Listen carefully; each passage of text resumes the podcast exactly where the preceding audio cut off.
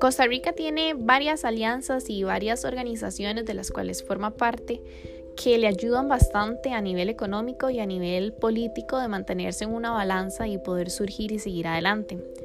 Eh, algunos datos de esto, de este comercio de Costa Rica es que en el 2018 Costa Rica tuvo una expansión del 6,1% en las ventas externas, una disminución del 9,1% en envíos de productos como banano, piña y azúcar y también obtuvo un aumento del 12,3% en exportaciones de instrumentos médicos y dentales.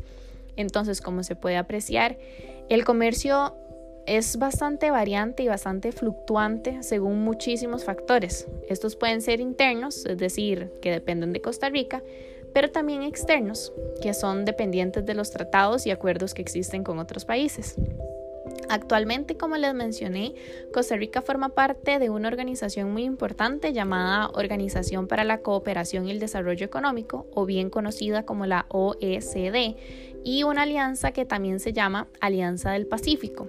Estas dos, como ya mencioné, han aportado bastantes beneficios al país en ámbitos económicos y también de políticas públicas,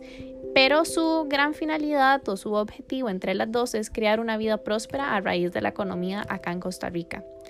Desde el 2015 se le había mencionado a Costa Rica la posibilidad de incluirse o de añadirse a la OSD. Sin embargo, hasta este año 2020 se lograron cumplir todas las solicitudes que esta organización estaba pidiéndole a Costa Rica para poder formar parte de esta organización. Em, esta, esta organización ha ayudado a Costa Rica por todos sus objetivos, que son solucionar, atender y orientar los problemas a nivel de sociedad por medio de planes de acción.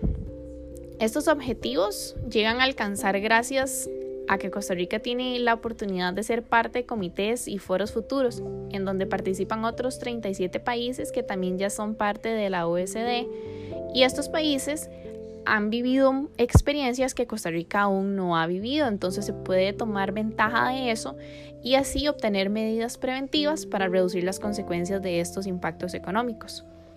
Los problemas a solucionar son de carácter colectivo, entonces se necesita una estrategia sólida basada en investigación y en datos y en bastante, bastante experimento.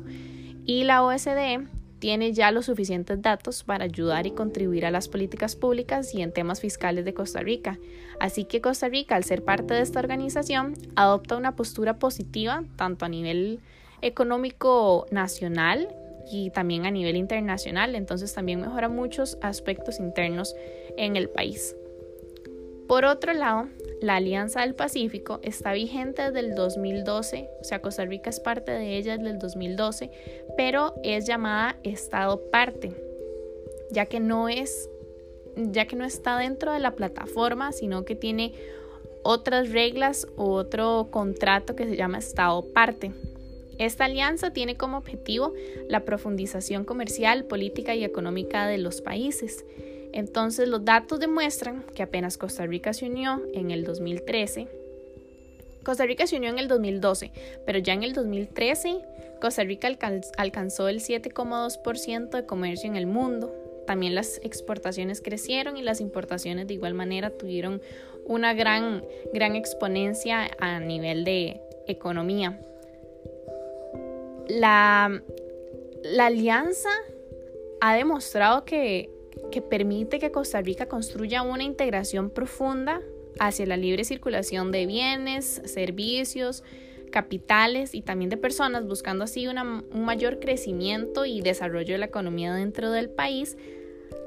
a mano de los demás países que están aliados y también a futuro se espera que se pueda comercializar no solo con los países que están incluidos de América Latina, sino que también del Pacífico. La alianza también tiene una globalización abiertamente, entonces está logrando trascender de región en región. Como ya les mencioné, también esperan abrirse hacia el Pacífico. En conclusión, aparte de todos los beneficios que aportan estas dos entidades a Costa Rica, Costa Rica también lleva consigo una gran responsabilidad de asumir todos sus compromisos para poder seguir surgiendo